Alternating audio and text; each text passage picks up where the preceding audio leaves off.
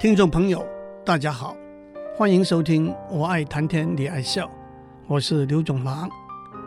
最近在报纸上看到一个小消息，有一位立法委员任期届满，立法院的王院长送了一份公文给他，聘他为无给职最高荣誉顾问。这个公文是用文言文写的，用了些比较不常用的字。也引用了些比较不常用的成语，收到这份公文的立委直呼看得一头雾水。这份公文倒真的引起了相当的回响，好几位机关首长都提出明确的指示，公文应该简单明了，以老妪能解或者是国小五年级学童看得懂为标准。这个小故事倒引起我的兴趣。想比较广泛的谈用文字和语言沟通往来这个题目，虽然我也担心自己会有梗短极深的缺失。文字是用来传递讯息和感情的，因此对象不同，目的不同，题材也因而各异。公文是公务人员彼此之间，或者和老百姓。传递公共事务的讯息之用的，因此必须明确、简单，不包含私人的意见，也不带感情的因素。法律的条文是执法的依据，必须严谨、精准、周密，因此也必然的使用许多法律上专有的词汇。导引的手册，例如一台机器使用的说明书。必须明了易解，条理清晰。宣传广告为了打动人心，往往使用火辣、夸大，却是模棱两可，甚至流于粗俗的字句。至于私人往来的函件，那就是海阔天空了。爸爸的信义正辞严，讲的是做人做事的大道理；妈妈的信叮咛嘱咐，不嫌啰嗦。儿子的信，请赶快寄生活费一句话；情人的信，情话绵绵；朋友的信，或者语重心长，或者虚晃一招。也因此无法，也没有必要在文字上、形式上有什么固定的规范。让我们回到上面，立法院王院长聘请卸任的立法委员担任最高荣誉顾问的例子。虽然王院长谈的是公事，可是他采用的是信函的形式，因此礼貌的表达感谢的尊敬的意思是恰当的。至于说久疏千厚，还是很久没有写信问候您了，说耿短极深，还是我的能力不足以承担重任，就像绑在桶上的绳子很短。而井很深一样，那就是在公文和私人信函之间的模糊地带里头的选择了。其实这个小故事有两个面向：一方面，它引起了官员和民众对传递讯息的公文该怎样写的讨论；不过另一方面，却也提醒我们，传递讯息、阐述理念，加上表达感情的信函。不管是私人的还是公开的，有它严肃教导的作用，也有它轻松有趣的地方。这正是我想多讲一些的一个面向。首先，看得懂似乎是个清楚不过的观念。其实仔细想一下，看得懂也有不同的层次。任何人都看得懂吗？还是特定的对象看得懂？一字一句都看得懂吗？还是把重点看得懂，字面上看得懂，还是背后的含义看得懂吗？银行寄来一封催缴欠款的信，关键词是某月某日以前必须把欠款还清。至于用语是礼貌客气，还是严峻冰冷，倒没有什么分别，就是死要钱。而且对一个本来准备还款的人，那些法杖们写的。到期不还，利息加倍，甚至告上法庭查封财产，那些文字就不必费心思去看懂了。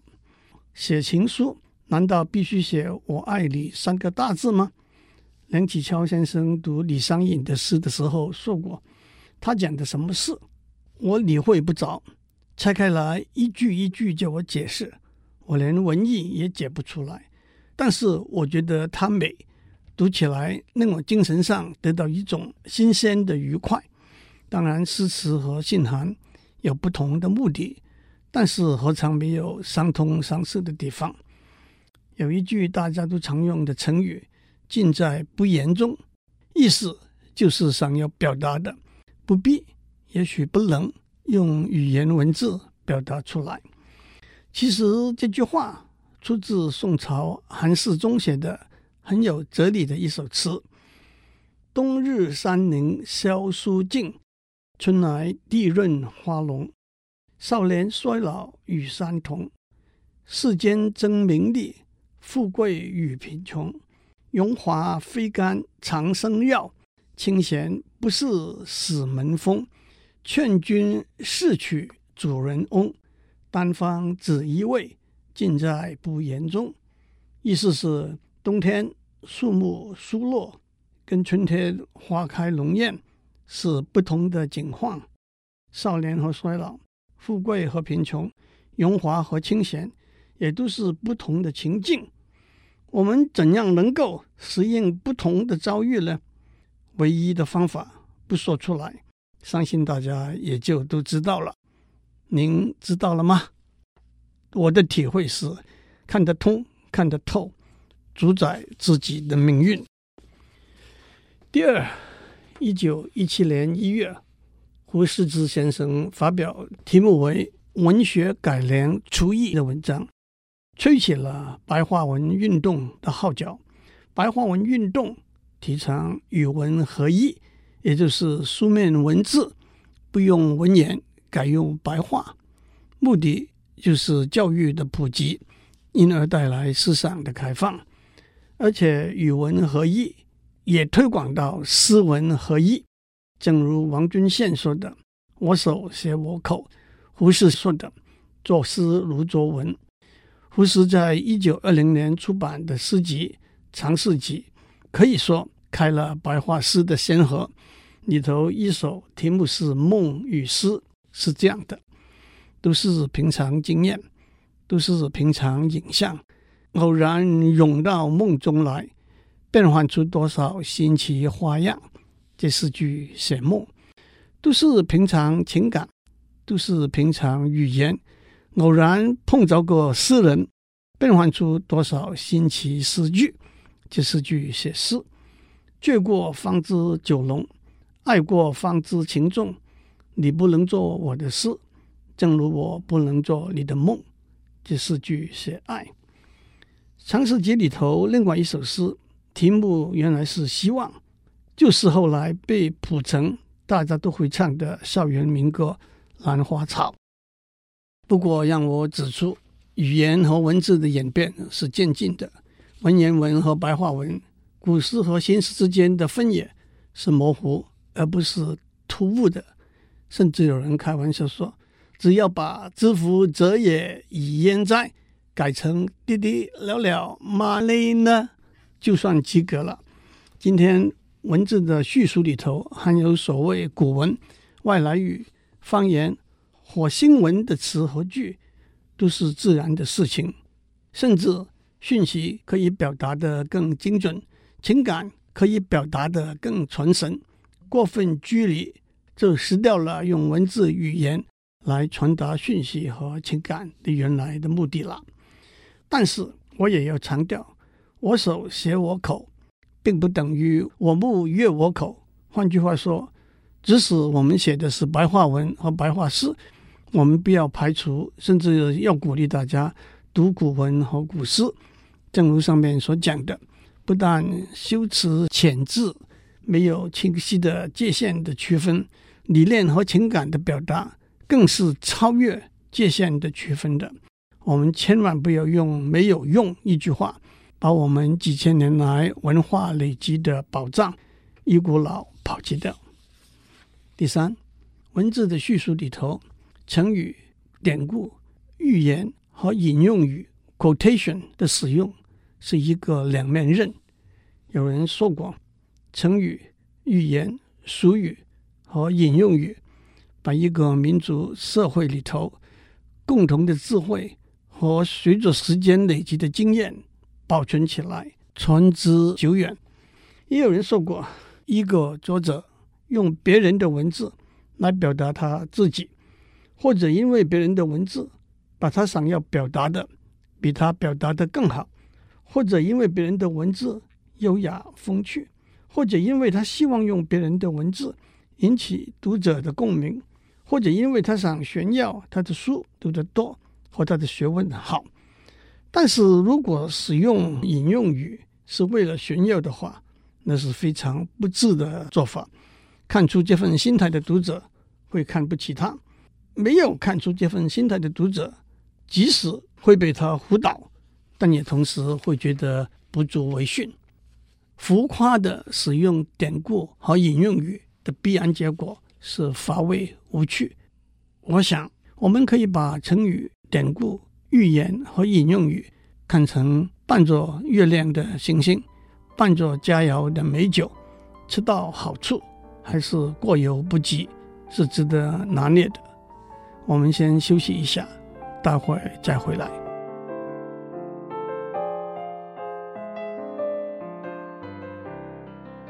欢迎继续收听，我爱谈天，你爱笑。我们从立法院王金平院长写给一位卸任立委谈公务的信函。谈到用文字的形式来叙述事实、阐释理念和表达感情的时候的几个要点：第一，别人看不看得懂；第二，使用什么文字的形式；第三，使用什么成语、典故、寓言和引用语。而且这三个要点是相关联的，也是没有绝对的极端的规范，因此。我倒想在书信这个范围里头和大家分享一些例子。首先，让我招待一下“尺牘”这个词，“牘”是古代用来刻写文字的木片，通常的大小规格是一尺长、一尺宽。不过，“尺牘”这个词已经沿用成为信件的代替名词了。古今中外有许多名人写的、流传广远的信函。大家都念过革命先烈林觉民写的《与妻诀别书》，爱美小札收集了徐志摩的日记之外，也收集了他写给陆小曼的信。古文里头，司马迁的《报任安书》，李陵的《答苏武书》，李白的《与韩荆州书》，都可以列为必读的古文。顾贞观以两首词的形式写给他的好朋友。吴兆谦的信是至情的文字，还有曾国藩的家书、郑板桥的家书，都充满了忠言和训诲。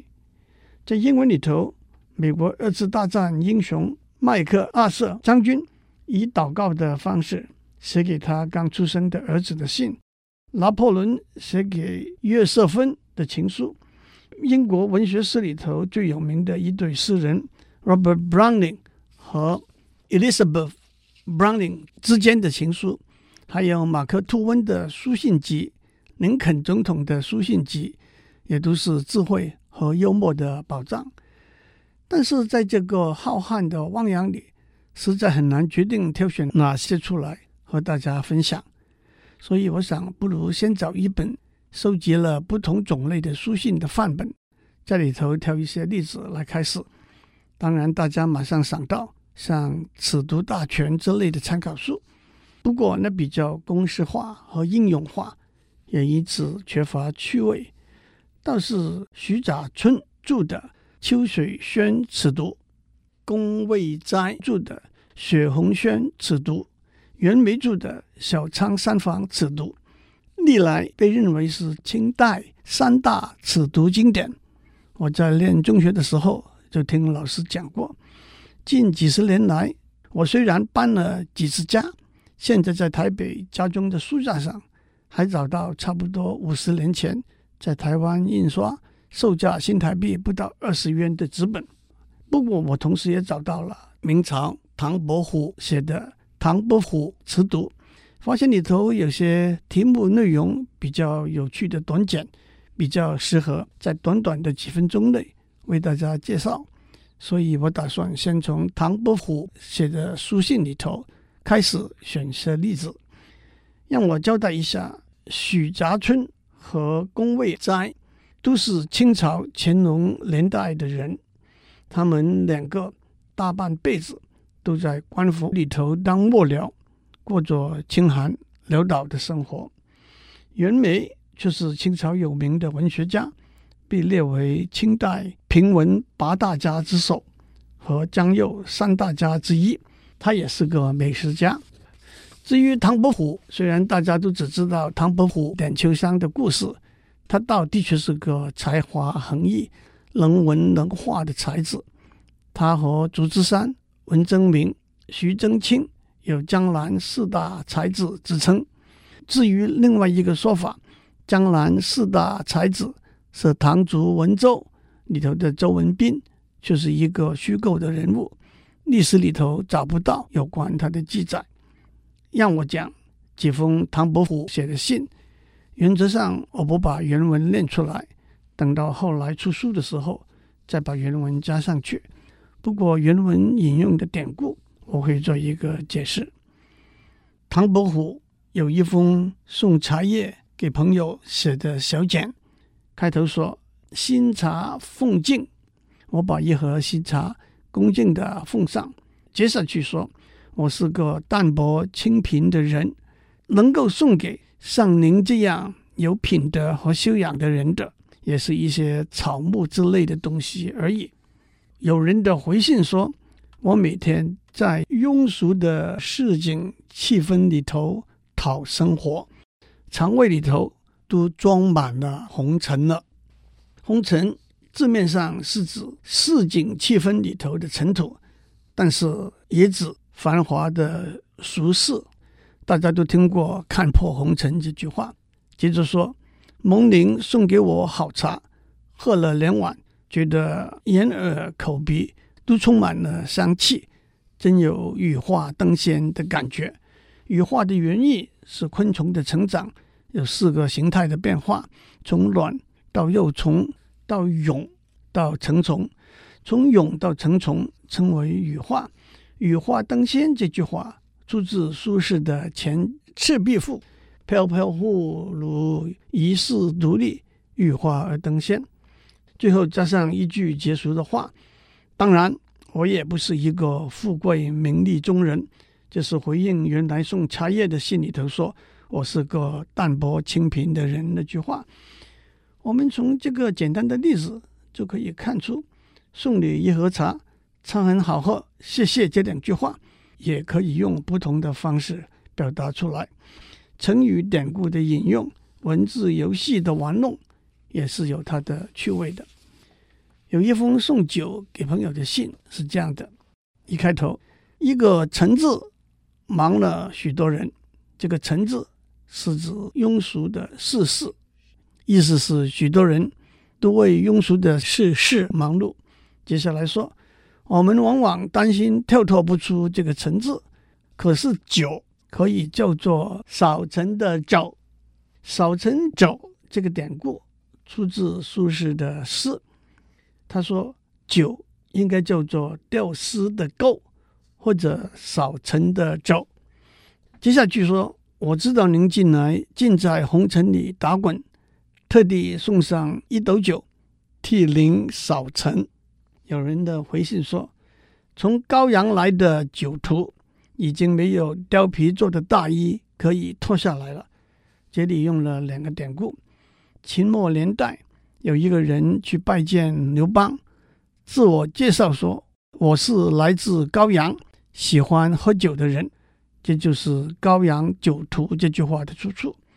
另外一个典故是司马相如和卓文君私奔回到家乡，没有钱，只好把身上的貂皮大衣脱下来换酒喝。这就是“貂裘换酒”这句成语的出处。所以这两句话的意思是：我这个酒鬼已经没有酒可喝了。接下来说，您送来的酒正是时候。不过我不觉之中已经深入醉乡了。等我酒醒之后，再过来道谢吧。喝一碗茶，生香羽化；干一杯酒，以吊丝扫尘。舞文弄墨，可不也多增一份情趣吗？让我套用王金平院长的话，祝您公司迪吉，和福祥泰。我们下周再见。